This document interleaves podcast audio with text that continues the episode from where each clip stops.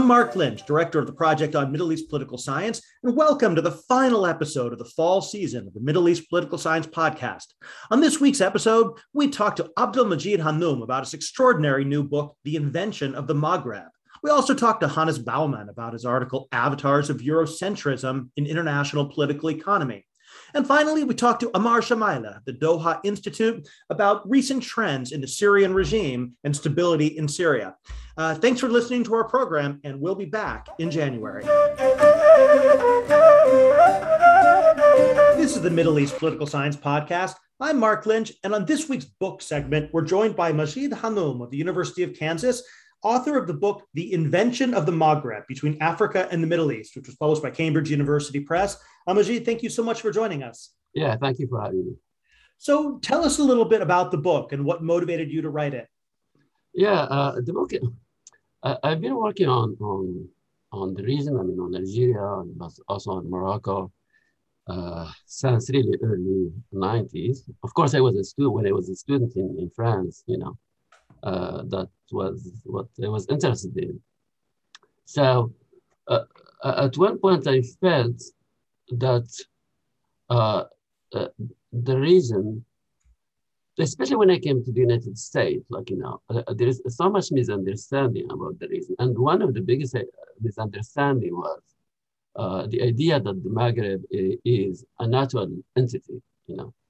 Um, so because I've been doing work on Algeria and I was working mainly on, on colonial knowledge, but also the way that colonial knowledge has shaped our views about the region, but also about social relations and about languages and so forth. Really, the idea of uh, investigating this came natural to me. It's true that, like at one point, like early on, uh, I was reading the, the book of Abdullah Laroui. It's called L'Histoire uh, du Maghreb. And early on in the introduction, he says that uh, what he really wanted to write was how the idea of the Maghreb came into being and how it came it became a natural entity. Uh, but he ended up writing sometimes, he ended up writing a history of the Maghreb, which was really basically um, um, an interpretation of colonial historiography about the region. So when, when that, that was also like a very important uh, motivation for me. So when I started, you know, investigating this, this concept of the Maghreb, and they would go back to Abdullah Laroui, what I really noticed was that Abdullah Laroui had something completely different in mind when he said that we should, you know, look first for the idea of the Maghreb and how it was born and how it became natural. For him, like the idea of the Maghreb meant that the Maghreb itself has developed throughout history. So we need to look at that and see how how it became what it is now, you know. So whereas like when I started doing research on the topic, I realized that of course uh, the Maghreb uh, is not same today, and definitively it was not same uh, even in the 14th century and it was not the same in the 9th century. It's a conception that has changed over time a lot. Sometimes, like Egypt was included in the Maghreb, sometimes uh, uh, Andalus was included in the Maghreb, uh, sometimes Mali was introduced in the Maghreb, and so forth. So it was a conception that like that has uh, changed all the time, and each time it has really something you know something so different from previous conceptions uh, that have existed. So I thought to myself, basically what we had in mind was something different from what I'm seeing here. What I'm seeing here is like when we talk about the Maghreb, it's really a new modern conception, you know, that has emerged at one point, you know, during the colonial, you know, the, the, during the early colonial um, um, uh, occupation of Algeria. And that's basically what I, what I followed. So while I was doing that, that uh, I realized that the study of the Maghreb is really relatively new, you know. Um, but at the same time, it's it's it's it's uh, it's an area for research that's very lively. I mean, like the younger people that work on the Maghreb today, and you know, many of them produce like really like uh, very very interesting scholarship. And they said, uh, it really we need to start from from really the, the, the basic, which is basically we need to have very, to, to question the very concepts you know, that we use about the Maghreb. Of course, you know that there is uh, American Institute of Maghreb Studies, and you have all kinds of research right and left about, uh, you know, about the Maghreb. So uh, therefore I said like, you know, um, looking into how the, the concept, you know, the colonial, but also of course, modern uh, um, of, of the Maghreb, how, into, how it came into being, it would really like, you know, um, rechange As a matter of fact, it will redirect, you know, the study of the Maghreb today, you know. Uh, I gave one of the examples that I gave, is, uh, I gave a couple as a matter of fact, you know, maybe even several. Uh, one of them is the question of language, you know, that, that uh, scholars of the Maghreb feel very comfortable not knowing local language, you know. That's in Middle Eastern studies has it's it's mm. it's unthinkable, you know. Uh, so why? Because they can they can they can rely on French, you know, and they can dispose of Arabic and Amazigh languages and so. Right. So that's one of them. The other one is is the concept of uh, Berber Arab that people would completely, totally repeat, you know, uh, and critically as a matter of fact. Uh, and it's, it, those are like a dichotomy that has a history, and its history is is intimately connected with the construction of you know of the colonial Maghreb that we inherited, you know, as a post-colonial you know discursive formation. You know, so well, I, that is like you know the major I would say yeah. uh, motivations for me to write this book. So I absolutely want to come back to uh, both of those points. Um, why don't we start though uh, by going back, as you said, a little bit to the basics? And you put a tremendous amount of emphasis on uh, on colonialism and um, and specifically the French construction of the Maghreb as the French yeah. Maghreb. So tell us a little bit about that and how and why France constructed this concept of a, of a region. Well, the, the, the first uh, the first really like you know, answer to this question is uh, France was present in, in, in, in Algeria. And uh, its, its, its presence in Algeria was very different, let's say, from its presence in Egypt, you know.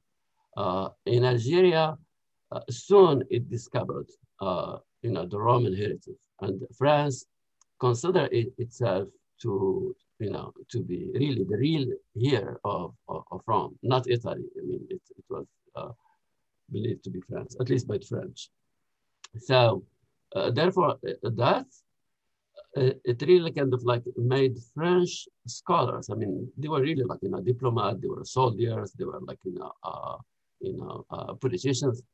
Made them focus, especially in the the, the you know the first decades of uh, French colonization of Algeria.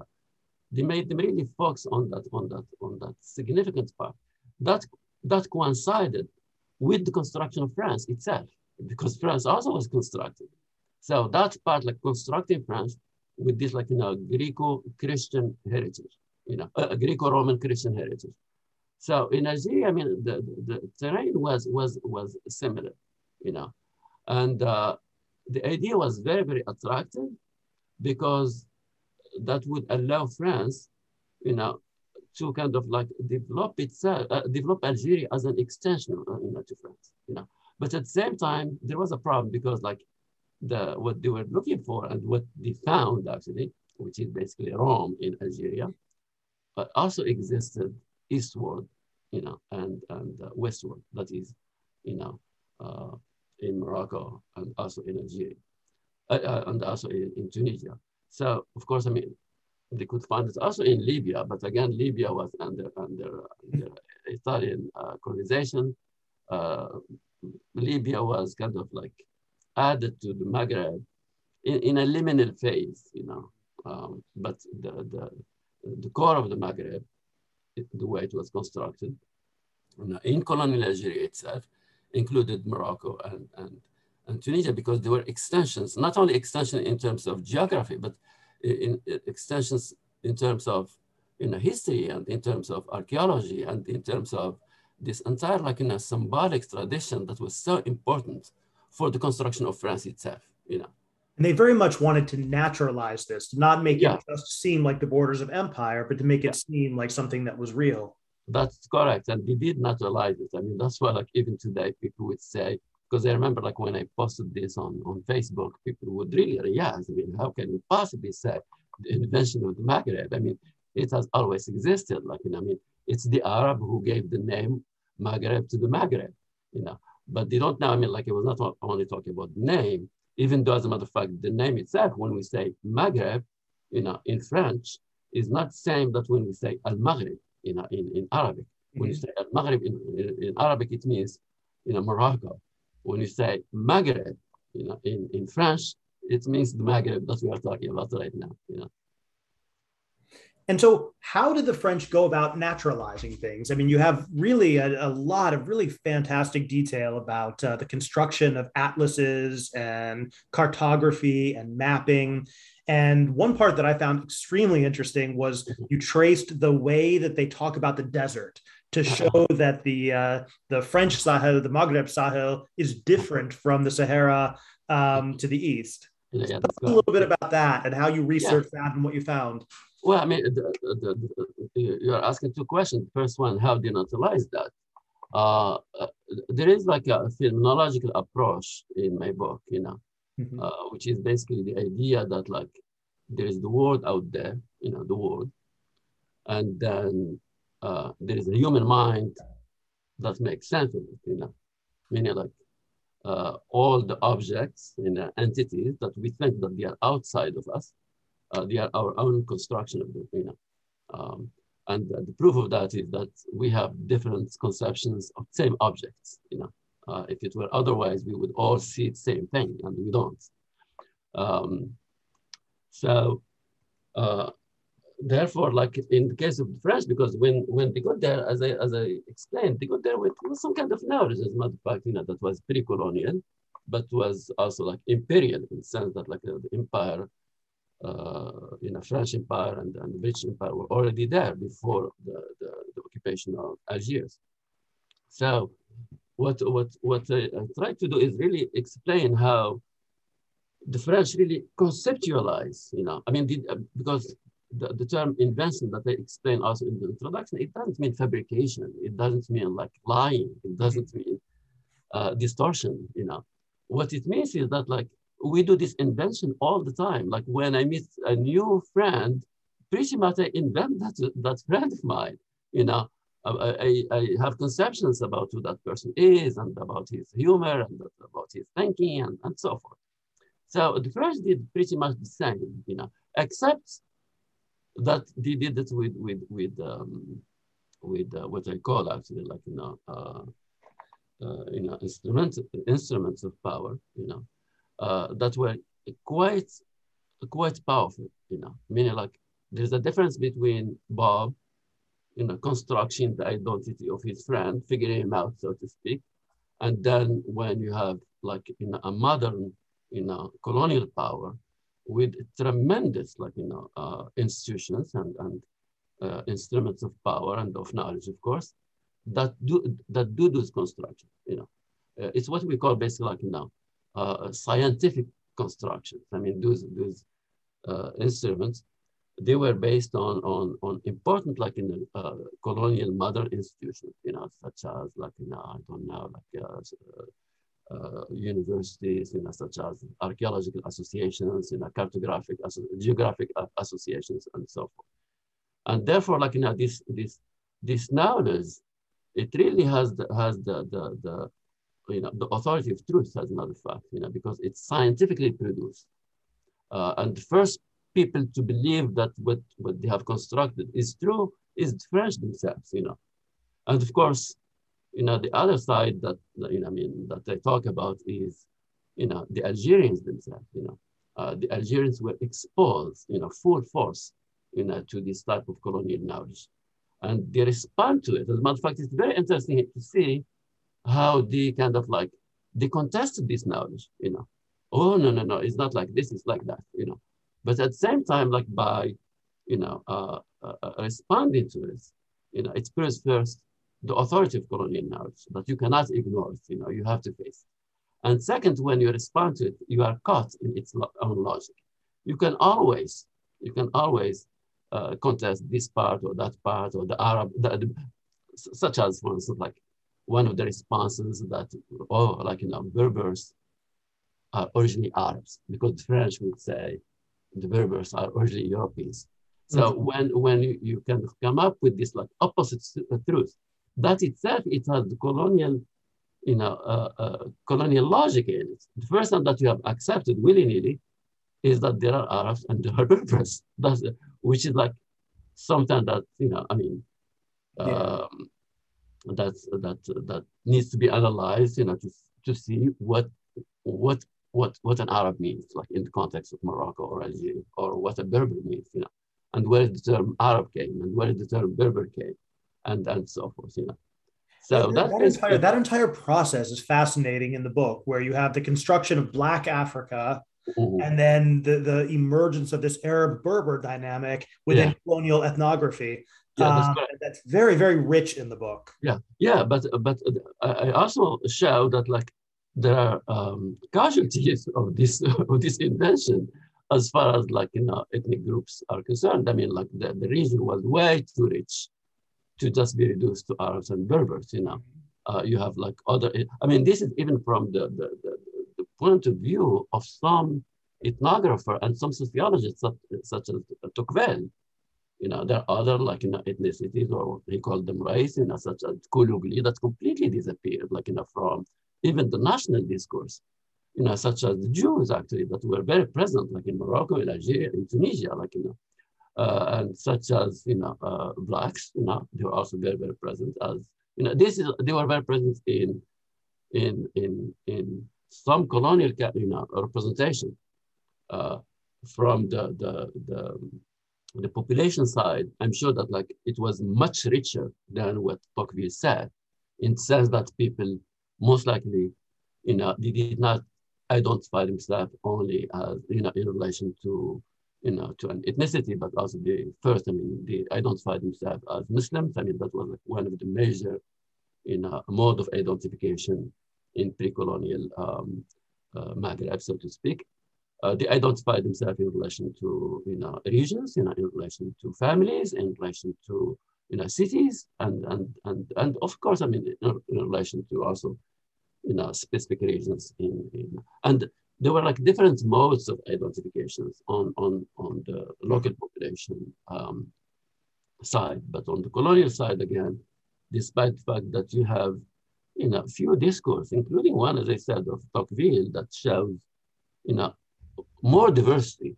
But the mainstream of co the colonial discourse is the opposition between Arab and the Berber that has become a defining feature of the, of, of the Maghreb. As a matter of fact, that's what defines the Maghreb. I mean, like it's this opposition that you cannot find in, in, in Egypt, for instance. Like in Egypt, I mean, you know, the racial dynamics and formations are completely uh, different in, in French discourse, but also in the British discourse, you know. And then Arab Berber becomes not only an ethnic difference, it becomes racialized. As... Yeah, they become uh, racialized, yeah. But at the same time, like the concept of race itself has changed, you know. Mm-hmm uh, in the history of French colonialism in the region. Because initially, I mean, like we have really that biological uh, definition that was based pretty much like naively, I would say, on skin color, you know, that they would say, okay, the Berber is white and the Arab is dark, you know. Uh, but then later on, like as the research advanced, uh, they came up with like, you know, and uh, research advanced not only in the region of the Maghreb, even on, on, on, on the subject of race itself, like, you know, in in France by new uh, racial theorists, you know, such as, you know, Renan, for instance, you know, such as uh, uh, Gobineau was like really, I mean, that, that early kind of uh, conception of race, you know, but you have like new conceptions that came up. And one of them was precisely the, the, the because of also the development of historical linguistics. You have this new definition of race that that defines race in relation to language rather than in relation to, you know, to skin color. Uh, linguistic, uh, historical linguistic, I mean, one of its greatest discovery is what they call like family, you know, languages, you know, uh, like Semitic languages, the family language, uh, Aryan languages, you know, and then they found out that, well, I mean, there are some Aryans who are not Europeans, you know, mm -hmm. in, I don't know, in Persia at that time So the, the conception of race itself it changed, and that had like a direct impact on on on the way the Berber was redefined again, you know, in, in especially in the context of of Morocco by by uh, you know after 1912 and so forth. So, at what point would you say that uh, the modern concept of the Maghreb becomes naturalized and uh, stops being contested in this way? Uh, it's um, it's almost like asking the question about when is a baby formed. Like at what point we say who we say uh, this baby is now a baby. You know, I mean, it's uh, a little bit like that because like it's a process. It's a it's a long process. As I said, like um, uh, already like in by early um, 1840s, uh, in the work of the Exploration Scientifique d'Algérie, you really, I mean, you could see that there is like you know, a conception of the Maghreb, you know, uh, that's emerging, you know. You see it, it's right there, you know. And especially as a matter of fact, because some of the scholars who, who were involved in this project, because the, the the l'exploration scientifique de l'Algérie was was like modeled on on uh, the the description d'Egypte, you know, the you know exploration, uh, the French colonial um, Napoleonic actually um, exploration of Egypt. So what what you see there, you see already. I mean, like you you see can the idea it's coming. As I said, like you know, it's like having the, you know the, the development of a baby. Um, so but in the book, I say the, the decisive, you know, dates, you know, uh, why do I say decisive? Because before 1928, which is the decisive date in my opinion, uh, you do have the conception, you know, it's there. Um, but the names, uh, there's no name that has been uh, imposed yet. I mean, like the names that, that we found before, before 1928, we do find, we do find even Maghreb actually, but it was not authoritative, you know.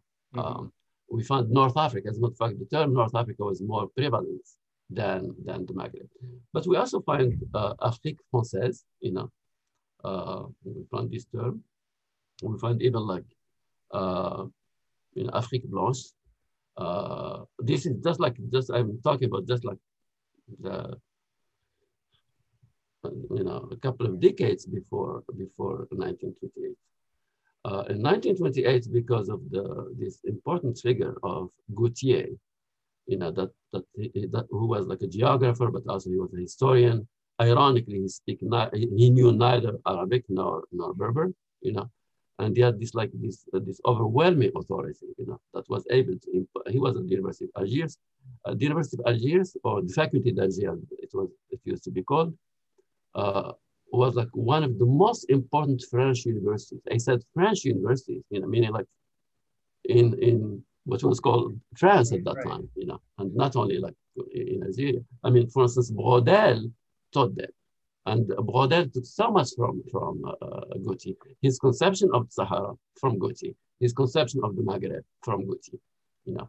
So it was it was Gautier who kind of really imposed, you know, this this this name Maghreb some some scholars try to resist that, you know, and one of them is Charles André Julien that kept using the word, you know the term North Africa, you know, uh, but it, it, didn't survive. I mean, what survived was the Maghreb, and one of the the people who prolonged that, as a matter of fact, you know, especially in the post-colonial era, is Jacques Berque. All Jacques Berque's books about the Maghreb, they have the name Maghrebins whereas all the, the books by Charles, Charles André Julien, you know, he kept saying North Africa, you know. So, so I would say again, like, you know, it's after 1928, you know, it was like, you know, the, the, the name was final, but also the conception itself was final, you know.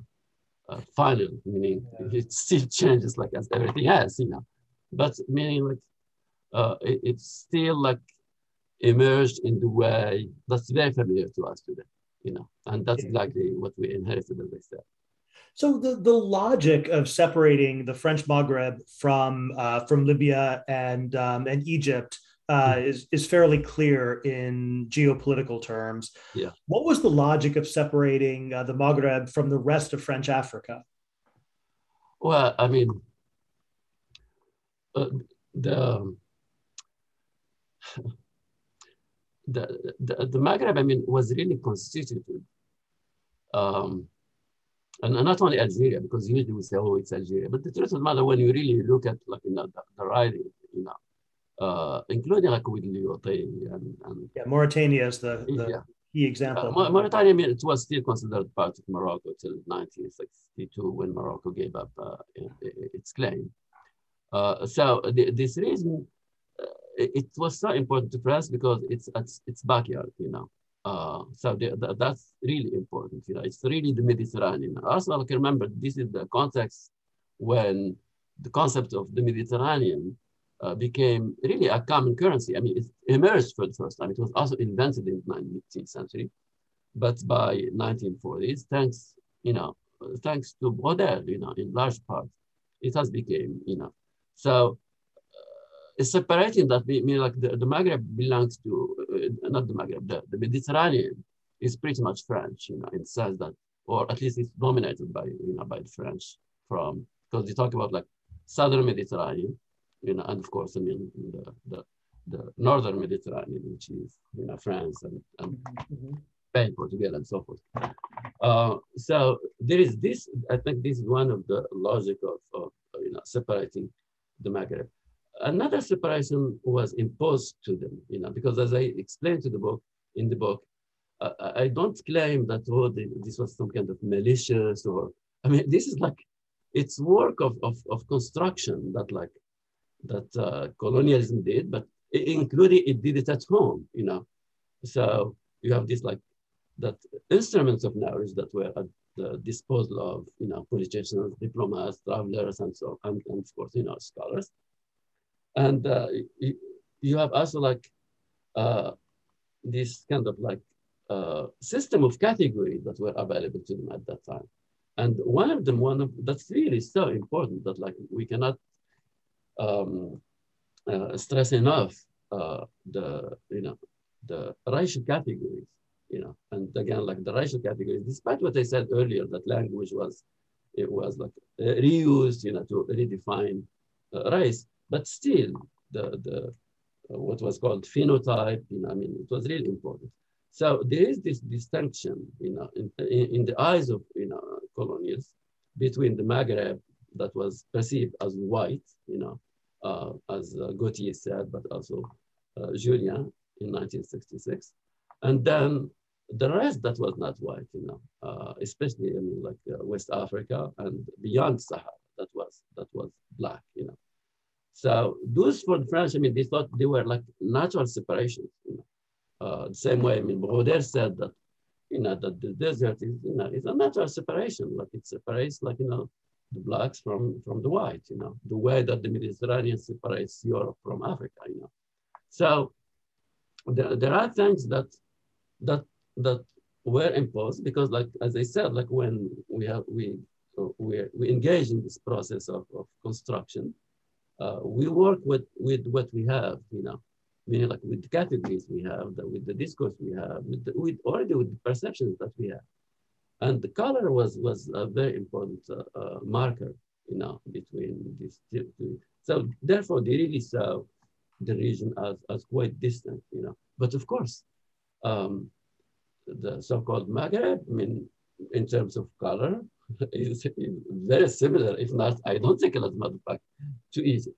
But then other markers in art, right, right. and history, archaeology, and and and and, and uh, so forth. So I guess last question then is, you know, now that you've done this research, uh, written the book, you know, what do, what do you think the major uh, impact should be on the way we study the Maghreb and what we what we take away from our understandings of what the Maghreb is? Well, I really hope that the, first time, because like in Middle Eastern studies, you know, uh, the Maghreb is almost a poor parent, you know. I mean, like, uh, which is like something very interesting when you really look at it. Like, uh, a scholar of Egypt can almost dispose of knowledge of the Maghreb, you know. Uh, they can just really, I mean, not, of course, I mean, they would always know Fanon and, and the Algerian Revolution and, you know, uh, and, and so forth. But they wouldn't now, like, they wouldn't have like that knowledge of it, which is like, you know, knowledge of modern Maghreb or let alone knowledge of the history of the region, you know. Whereas the opposite is not true, you know, I mean, a scholar like of, of the Maghreb, you know, a good one at least, uh, they would usually know, you know, the history of Egypt, you know, they would even know the history of the Middle East and all that. So there is this separation that I hope that my book will will at least like uh, encourage people to rethink it, you know, uh, why is the Maghreb separated from the Middle East? You know, there is like a clear separation, you know, in, in the mind of scholars of the Middle East, but also in the mind of scholars of, of, um, of you know, the so-called Maghreb. So that's the first one that I really hope that uh, scholars will look into. And then, uh, because as I said, like, yeah, uh, it's it's not really considered the Middle East, but also it's not considered Africa. You know, yet at the same time, it's like because my book is not only addressed to Middle Eastern scholars and Maghrebi scholars, it's also addressed to Africans. You know, so yeah, I want that's what makes it so interesting. yeah, right. I mean, like this is like for God's sake, this is a region that's comfortably sitting in North Africa. You know, along with Egypt, of course. You mm -hmm. know, mm-hmm. so how come that it's separated from Egypt, and how come that so we have to rethink that. I mean, those separations, they said, I mean, they are, uh, they are new, they are, they are, they are, they are colonial, uh, and uh, we need to deconstruct them to, to be able to kind of like, um, kind of have a better like, you know, uh, understanding of, of that entire region. So that's one, that's the, for me, I mean, this is really uh, important. Uh, the other one, precisely because I said that the, the, the field of Maghrebi study is really is new, you know. Uh, we have the first generation.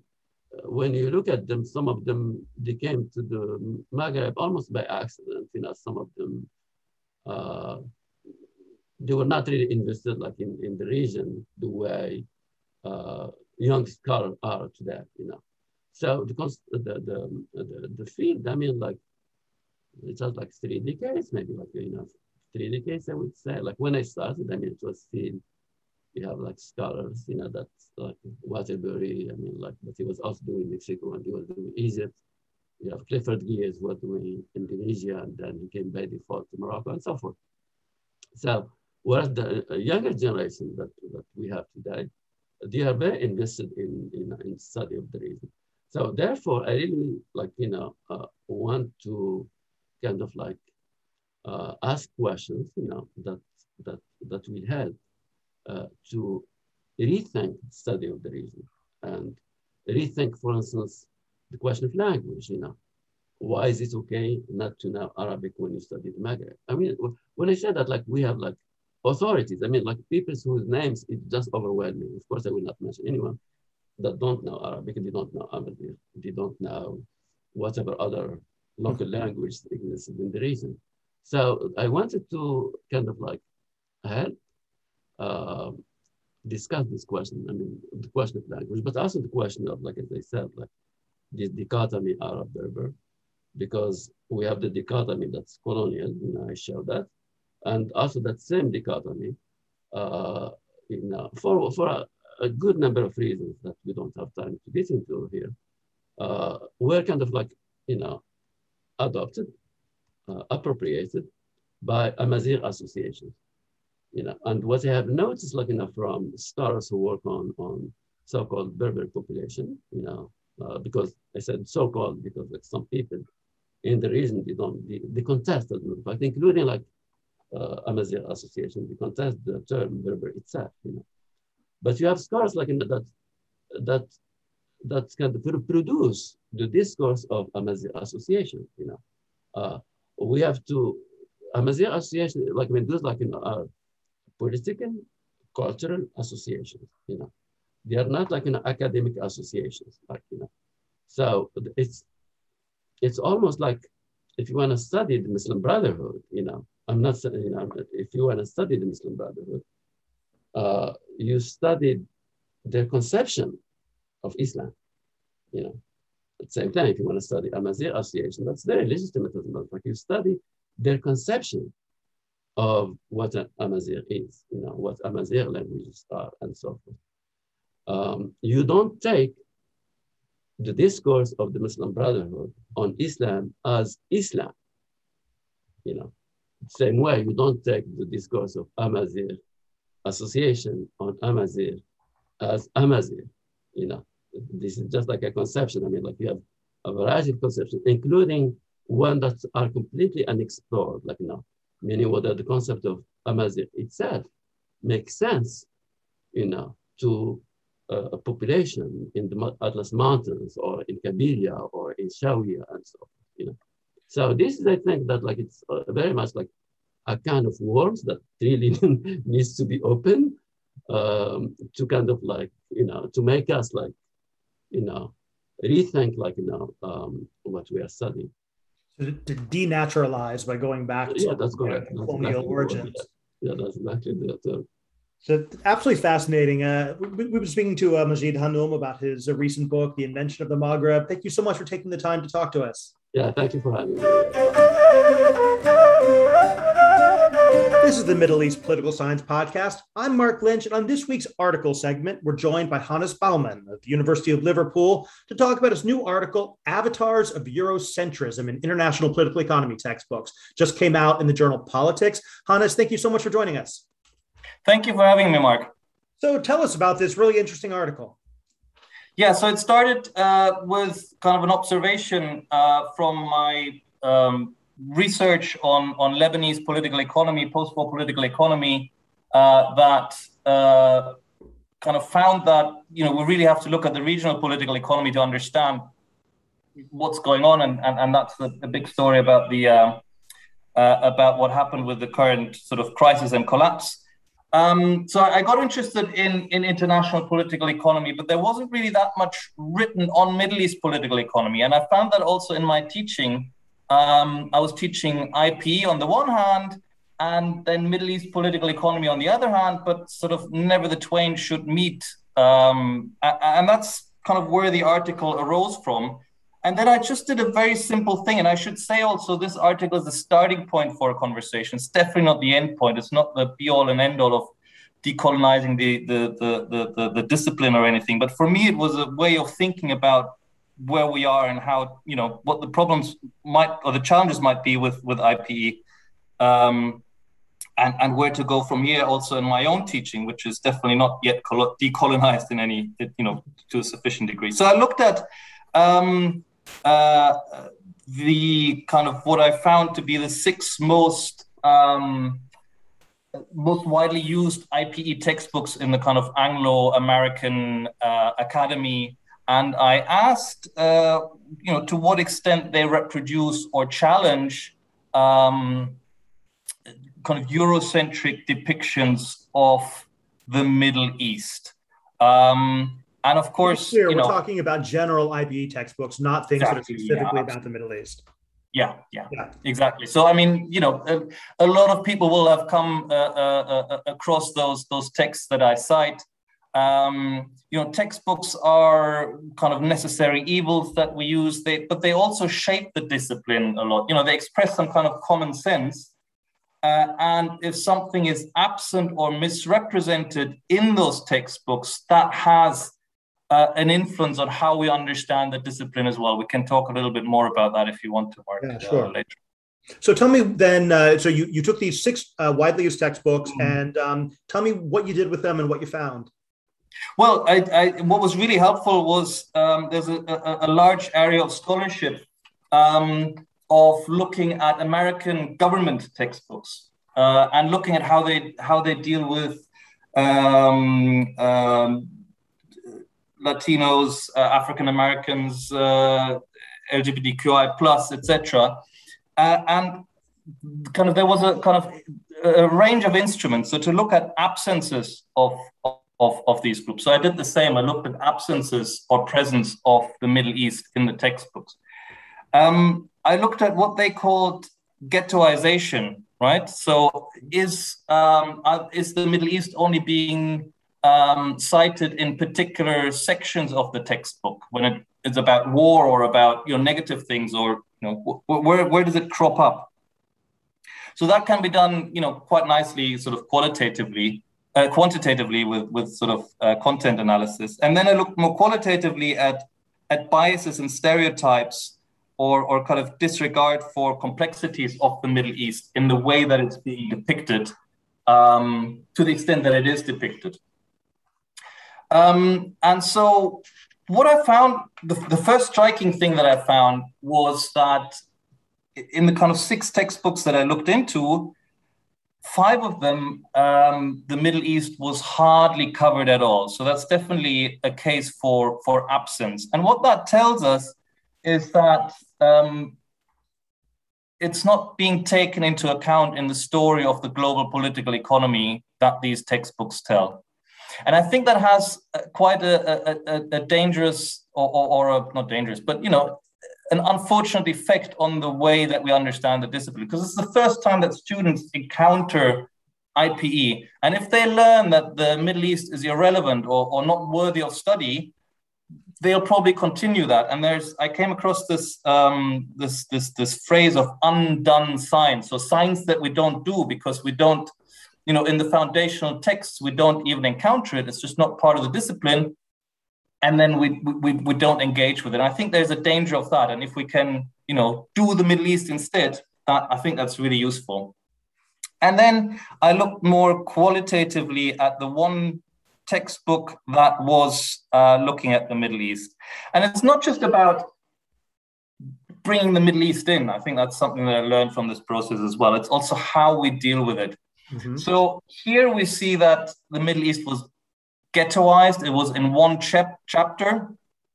Um, and then it was treated, um, there was a, a, specific chapter about the Middle East. Uh, and then the story that the chapter was telling about the Middle East was that it was explaining the failures of the Middle East. So in the Middle East, there's not enough democracy, there is not enough globalization, and there's too much war. And it's this exceptionalization. That was, uh, uh, uh, uh, I think, quite quite problematic in the way that that was being depicted. Um, yeah, so so so those were the kind of, in a nutshell, the main findings. So one of the things that really struck me about the article is that um, you know in my reading of a lot of the really great new critical political economy of the middle east um, that uh, I think we've all been uh, exposed to lately. People like Adam Hanieh and Timothy Mitchell, and so much great work is going on. They make this case for how central the Middle East has actually been to kind of the post-war uh, international political economy in terms of finance, in terms of so many other things. And um, so, how how do you think about that in terms of uh, it being the Middle East being treated as a periphery when we who study the region increasingly see it as central? Yeah, I think that's that's that's one of the things. It's not about bringing the Middle East in, but realizing that it's always been there, right? Exactly. And, and that's that's a criticism, of course, that um, you have with other areas of the world as well. Um, that you have with Africa, for instance, international relations, or or you know all, all sorts of other uh, areas. So I think um, those histories um, that you were telling us about um, Adam Hanieh writing about markets and, and the, the Gulf, um, Laleh Khalili's book as well about shipping, um, uh, you know, Vitalis, uh, you know, all, all these books, they they give a different perspective. The, the Middle East is not uh, peripheral, it's not exceptional, it's actually at the center of the story.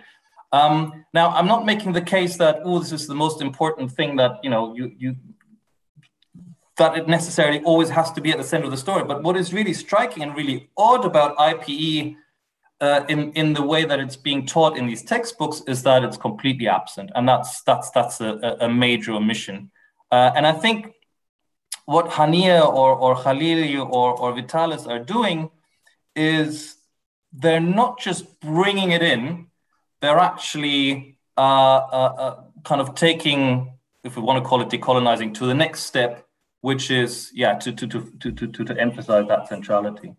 But it's so fascinating to think about how differently you would tell the core IPE mm-hmm. story mm-hmm. of this Anglo-American, um, you know, mm-hmm. post-war economy when you make things like oil and petrodollar recycling central. Yeah, absolutely. I mean, um, eh, and I, I, mean, sort of one of the sort of pioneers has been also Bessma Momani. She's had uh, one uh, article uh, about. Um, uh, you know, about the U.S. dollar and, and and the role of the Gulf in that. You know, these kind of studies have always been there, but I think there's a real momentum now. And Adam Hanieh also. Uh, in Britain, we have the uh, BISA, the uh, International Studies Association, and the IPE group. Uh, he won their um, their book prize uh, two years ago. You know, so there's a recognition there that this needs to come into IPE, and that's happening, and that's a very healthy development. So, as you kind of think about uh, the the discipline of IPE and uh, and this uh, this notion of decolonizing it and and bringing it into the center, what what do you think we should be focusing on um, in terms of uh, trying to speak to our colleagues who work in uh, kind of this the non Middle East part of the discipline? Mm, yeah, um, I mean, I think there there are different levels in which we can do that. We can kind of do it at a sort of more conventional level, the, the stuff that the bread and butter stuff of IPE, um, you know, petrodollar recycling and its role in the global finance, even that has not been uh, recognized to the degree that it should be, right? But that's that's you know uh, the the kind of bread and butter stuff.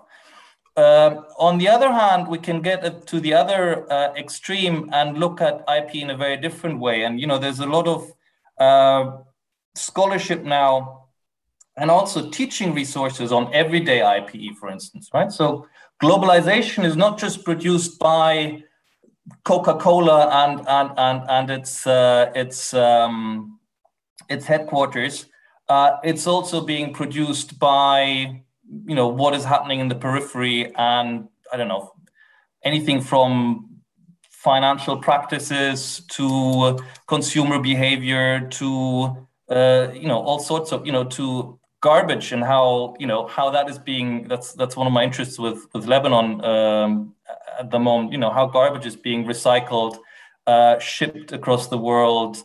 So we can think of all sorts of mundane seemingly mundane areas. And so there's a meeting point here um, you know, beyond telling those histories of global, you know, with the with a capital G, uh, we can also think about this everyday IPE, and that's a good way of bringing in uh, the Middle East, how the global is made, um, you know, not just in a in kind of the central uh, commanding heights of New York or or London, but how it's being made in you know Dubai, of course, but also in I don't know uh, Rabat, Casablanca, or, or, or, or, you know, rural Syria.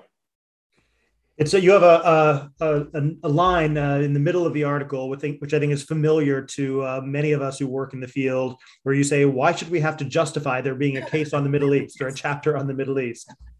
Could, could, could you feel the dis- could could you feel the frustration there, Mark? yeah, yeah. I, I think I think I wanted to turn that around because, of course, when I sent it off, and I think everyone who who sends off um, uh, an article for review, especially I think in IP, but also in security studies, is like, and it's not about you know um, European uh, international political economy or or American finance. It's about you know a peripheral area.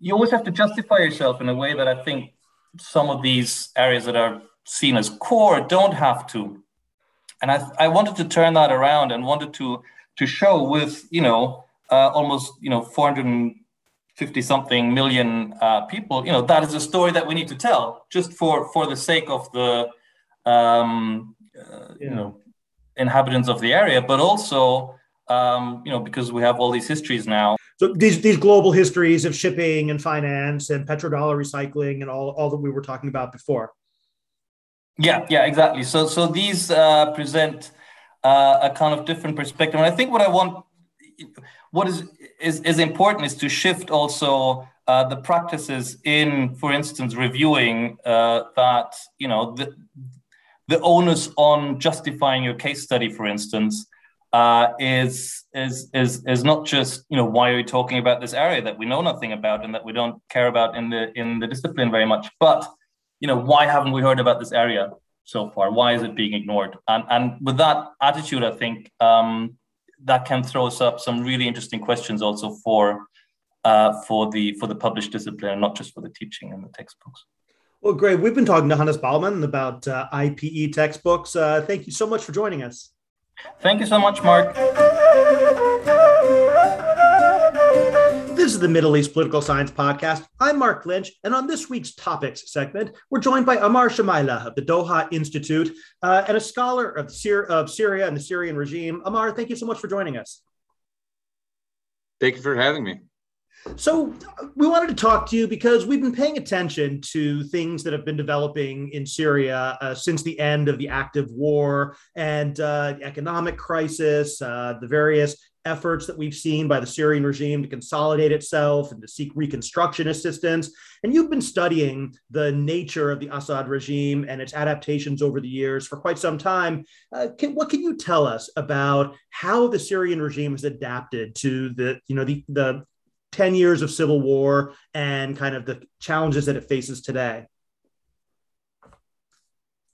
Uh, yeah, I, I, think that's a, a great question. Um, in in my view, uh, the Syrian regime has proven to be capable of adaptation fairly quickly to uh, the various different sort of circumstances that have been uh, that you know or strain that it's been placed under. Uh, so you know, uh, if we go back uh, in time to Hafez al-Assad, uh, right? We we see, a, you know, at least at the end of his reign, the last 13 years or so, a, a degree of stability, um, uh, even with you know changes in, terms of international dynamics, uh, the fall of the the Soviet Union and and and uh, such. We see some changes internally occurring in Syria due to this, but it tends to be relatively stable in terms of its trajectory, in terms of you know the the faces that are involved in governance. Uh, with the Syrian regime, the transition to Bashar al-Assad uh, led to a pretty uh, um, uh, a, a, a, pretty drastic change in terms of the the uh, basically the stability of the regime itself, the stability of of what we think of as the government in terms of the cabinet and the individuals who are involved. Um, and so, and yet that lack of stability doesn't necessarily mean a lack of stability in terms of Bashar al-Assad's position, right? Uh, some of this has to do with, you know, sort of feeling out the circumstances, getting the right people in place. With the Syrian civil war, uh, there's obviously a, a, a, fairly large challenge to the regime, and it's very often posed as people just coming from, you know, outside of the regime. But there were some important individuals from within the regime who were involved as well, right? And so there's some tension within the regime as well uh, from fairly early on. So let's talk a little bit about that. Who were the elements within the regime who maybe you know took advantage of the opening created by the civil war? What happened to them? How did Assad manage to navigate these internal challenges? Um, so, uh, you know, in terms of navigating the, the internal challenges, there's a bit of a, of a sort of closing of ranks uh, within Syria. Uh, in terms of external challengers, some of them, uh, or internal challengers uh, who kind of joined forces uh, with the op- opposition or supported the opposition, whether vocally or, or not initially.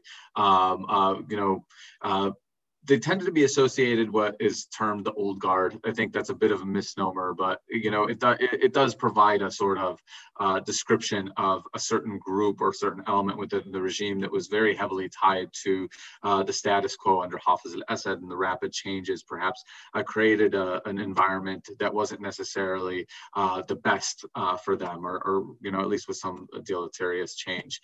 Uh, you know I think this story can best be told sort of through the example example of us uh, of a particular uh, individual, and, and that particular individual, I think, is Firas Tlass, who I think is a really interesting figure uh, during this this period of time under Bashar al-Assad, and then after the the civil uh, after the civil war begins, or after the really the, the protests begin.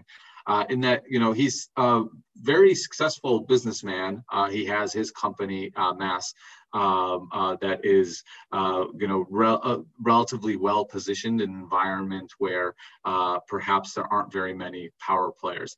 Um, uh, for Firas Tlass, though, he's still, you know, a, a secondary figure within this, you know, Syrian economy, not not among the the core echelon of elites. And so uh, Firas Tlass, the son of Mustafa Tlass, former uh, uh, Minister of Defense and longtime Hafez uh, uh, al-Assad ally, um, he, uh, you know, if you take a look at his employees, their actions sort of early on in the protests, uh, you know, they're out there protesting. They're out there supporting the, the opposition fairly early on, although it's only later on where he becomes explicitly tied to the opposition. Um, and so you see, the, uh, you know, Bashar al-Assad navigating this this situation by essentially further their, furthering their marginalization within uh, the regime. And ultimately, most of these entities are very reliant on the regime itself, right, um, within the Syrian context. And so by marginalizing them from uh, within the regime, uh, you know, they they lose their power. They end up sort of gravitating more into the opposition's orbits, um, uh, where um, honestly it's a little bit hard for them to gain any traction because these are core elements of the regime that were perceived fairly negatively by many elements within the opposition, right? So, um, so uh, the fact that, that they are so tied to the regime made it very hard for the opposition uh, to trust them. And so they, some, they people, some people have argued that that actually this helped Assad by kind of identifying the weak links within his regime. Yeah, I, I, I, absolutely agree. I mean, in, during this uh, period of time, you know, you have this outflow of perhaps people who are not uh, necessarily core supporters, some of whom were perceived as core supporters, some of whom were perceived as very closely tied uh, to, uh, to Bashar al-Assad, some of whom were actually not, um, you know, sort of uh, necessarily uh, viewed as Hafiz al-Assad's men, but, you know, end up, end up leaving the regime. Um, and so you have a, a, a this position uh, that where Bashar al-Assad, perhaps you know, not even realizing it, has an opportunity to, to sort of clean house uh, and ensure that the people who are you know core members of the regime who are in positions of power uh, are loyalists. Um, uh, you know, because of this strain. Um, and and so yeah, I, I would agree with that perspective that this that this helped the regime to some extent. So I'm thinking about an article that you wrote uh, a little while back where you talked about the Rami Makhlouf saga. Um, and, uh, you know, kind of how does that fit in with this kind of internal regime dynamics you're describing? So, you know, one of the things that's interesting about, you know, that sort of project and thinking about that particular project was that I, you know, I was thinking about how how much change was occurring within the war. And one of the things that I, I, realized and hadn't thought about until I started working on the project was that that change, at least within the government, was uh, fairly continuous. Uh, it was happening fairly often. What was more stable and what had been uh, somewhat, at least in terms of its trajectory, um, again, because there were changes that were that were taking place, uh, was the Syrian economy. Um, you know, this opening up of the Syrian economy takes it in a trajectory where you essentially have the, the creation of an economy that is almost hierarchically organized uh, with Rami Makhlouf and Sham Holdings at the top, right? You have, you know, a, a clear power player who almost holds a veto power over who can participate in large scale endeavors when the Syrian civil war happens, uh, you end up getting uh, new individuals entering into the fold uh, economically. Some of this is, is due to the strain, the economic strain that the regime is put under. Some of it is due to you know the the, the uh, need to evade sanctions, uh, and so you have a lot of people coming from the uh, export-import industry and becoming fairly powerful during this period of time. But you get a diversifi- diversification of the elites. Um, and this, uh, you know, to some degree uh, weakens uh, Rami Makhlouf. Uh, some of it was overstated in terms of his weakness, I think, early on. So very quickly, uh, you have Syrians talking about, oh, Rami Makhlouf is not the person that, you know, uh, is not that, you know, is not powerful anymore. This other person is powerful. But really, Rami Makhlouf stays powerful for a, a, fairly long time, although in an environment where he's less powerful than he was relative to other elites um, for a while. Uh, with the action that was taken uh, by the Syrian regime uh, against Syriatel and against Rami Makhlouf's uh, various different sort of uh, both charitable and uh, coercive and, and economic endeavors, um, is that it's really the beginning of an attempt in the post sort of you know, in it, I don't want to say the post-war uh, period, but really in the period where you know at least they have strengthen their position uh, within a, a, part of the territory of Syria.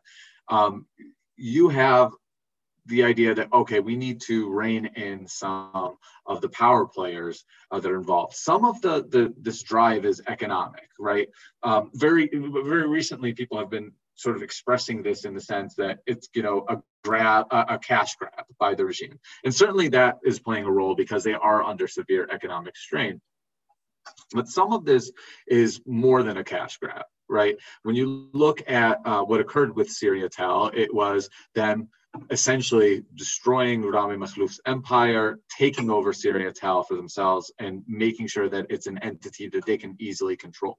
Now, when we put this into context with what's occurring in the telecommunications industry in general, when you look at you know what recently happened with MTN uh, Syria as well, and you know that uh, essentially MTN being uh, being forced out of Syria, um, uh, you know that and and put under you know the the um, uh, essentially uh, the the authority of uh, of, of uh, Assad loyalists, or the sort of new the new sort of discussion is now the Ibrahim family. Uh, as I've discussed before, this is constantly changing. So, um, but uh, you, you see an, an attempt to sort of take control of this industry. It seems to be something beyond simply a cash grab.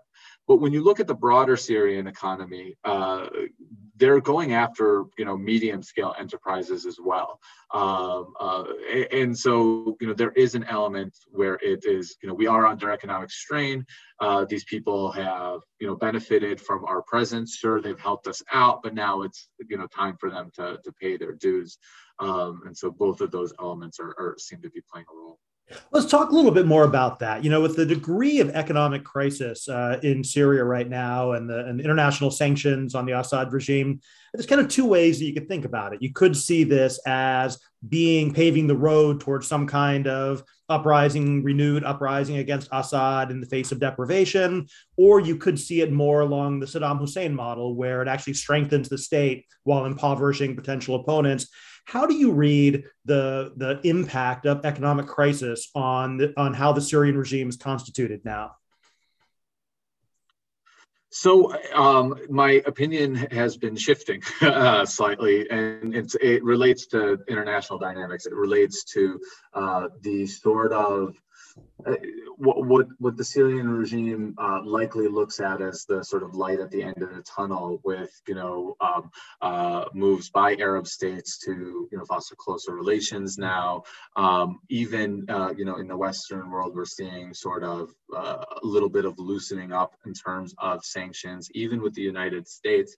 Uh, with OFAC recently and, and their decision related to NGOs um, and allowing some room for NGO uh, for for uh, funding of NGOs uh, operating in Syria. And so I think uh, at this point in time, uh, you know, for a while there was a strain that was occurring that that could have potentially led to something destabilizing. At, the, at this moment, uh, my sense is that the Syrian regime doesn't view any particular element within Syria as that threatening uh, right now, um, uh, and and and so they're behaving in a bit of a more predatory manner uh, very recently. You know, with even if we look at you know within the last four or five months, uh, they've they've kicked it up uh, a notch.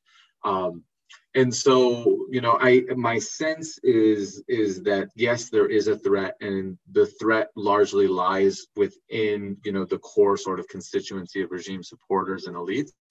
Uh, but I feel as though uh, b- the building of closer ties with, you know, the foreign uh, with uh, with other states, the building of economic relations with other states, uh, is is adding to, you know, the of the potential stability of the regime in the future.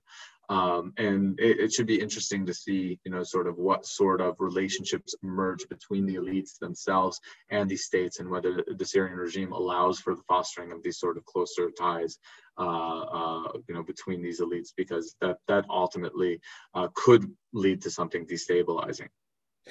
So some people argue that at the end of the day, Iran is the one that calls the shots now, and that their presence inside of Syria is, you know, some kind of like permanent, fixed, and maybe even determinative political presence.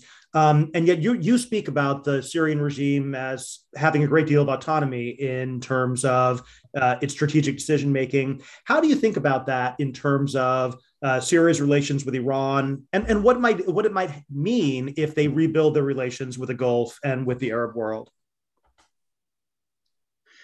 Syria's um, ultimately, in, in my reading, and, and people might disagree, uh, has but Syria is ultimately about balancing different states against one another, different elements with one another, and there's the strategic uh, um, uh, capacity for doing so has proven to be fairly fairly uh, uh fairly strong, uh, and this is this is not just you know now this is you know their sort of long history uh, you know stretching back to Hafez al-Assad their ability to sort of play off different entities against one another. Within Syria for much of the war or at least from 2015 on uh, you had this sort of shift between in in Syria's focus or they're they're sort of hinting at leaning towards Iran more at certain times hints that they're leaning more towards Russia at other times, and they they sort of played Iran and Russia off of one another to some extent,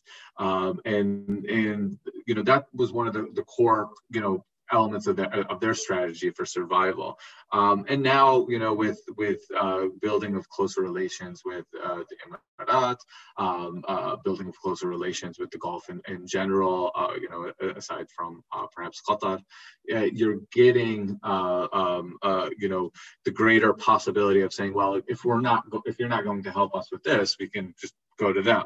we we have them, uh, you know, uh, willing to to invest here. That we have them willing to create to foster these relationships here, uh, and so uh, I see this as ultimately feeding into uh, Syria's strategy. I know, you know. Things between uh, Iran and and Saudi have sort of heated up more recently, but if we go back to Syria, you know, pre-war, um, there was a heavy sort of element of you know there was a sort of um, if, if uh, so if we go back to Syria pre-war uh, you know there was a, a, strong push for building closer economic relations with the Gulf um, even as you know relation the relationship between uh, Saudi Arabia and Iran wasn't necessarily uh, particularly uh, um, amicable uh, right. And so and iran is also you know through it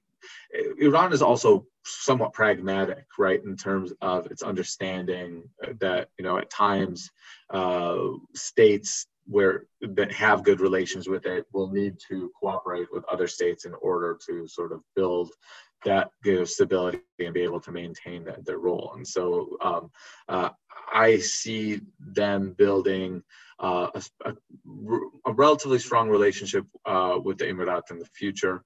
Um, and trying to uh, push for, for greater relations with them, uh, working more closely with Jordan as well, uh, and uh, we've seen that that that uptick. and you know, I'm not I'm not so sure about this, but I would guess that the the relationship with Saudi will improve, but not necessarily to the extent that it improves with the Emirates. And I guess you know the if that does happen, it still doesn't look like there's this uh, groundswell of massive reconstruction cash that's likely to flow in, into the country. Doesn't seem to be a rescue you know ship on the horizon. No, I, and you know the the global context that they, they, find that Syria finds itself in is, is a relatively difficult one. Um, uh, uh, you know, with the the situation Lebanon as it currently is, uh, with uh, you know the the global pandemic worries uh, you know across different parts of the region of potentially you know economic decline uh, in the in the near future. We look at, at uh, some of the you know the Gulf states also experiencing some sort of worry about their economic trajectory, um, and so I think that there is you know that this is a bit of a difficult context. It's also you know, one where Syria, I don't think has, in terms of rebuilding, has actually, you know, implemented a very strong strategy. And I, I mentioned this before. We were talking about, you know, Syriatel. uh, with Syriatel, you know, very, you know, in, you know, with their sort of domination of the telecommunications industry, that was created in part by kicking out a foreign entity uh, and taking over. Um, right, you know, you have a MTN having a 75% stake, uh, you know, in, in MTN Syria, and then being essentially, you know, told, you know, tough luck, mm-hmm. uh, get out. Um, it's a tough environment for people to trust. Um, I, you know, and this is more sort of, you know, guesswork um, uh, here, but with regards to states like the Emirat, uh, there, I, I think that there is, or, or, I think that there is a greater opportunity for them to trust their investment in Syria in the future. Uh, and the reason being that there is a significant amount of Syrian elite money tied up in the Emirat as well. Um, and so I think that kind of connection creates an avenue for, you know, not necessarily trust, but leverage that allows them to potentially invest in the Syrian economy. Um, and so uh, I think you know there is a potential in the future, uh, but I think you know when we look at what's what the Assad regime has done during this period of time in terms of its you know going after businesses, it's not a favorable environment for investment, right? Um, and so that that's particularly large scale investment, the kind that could you know have a, a, a large impact on the economy. Well, great. Thanks. We've been speaking with Ammar Shamaileh of the Doha Institute. Thank you so much for taking the time to speak with us. Thank you very much, Mark.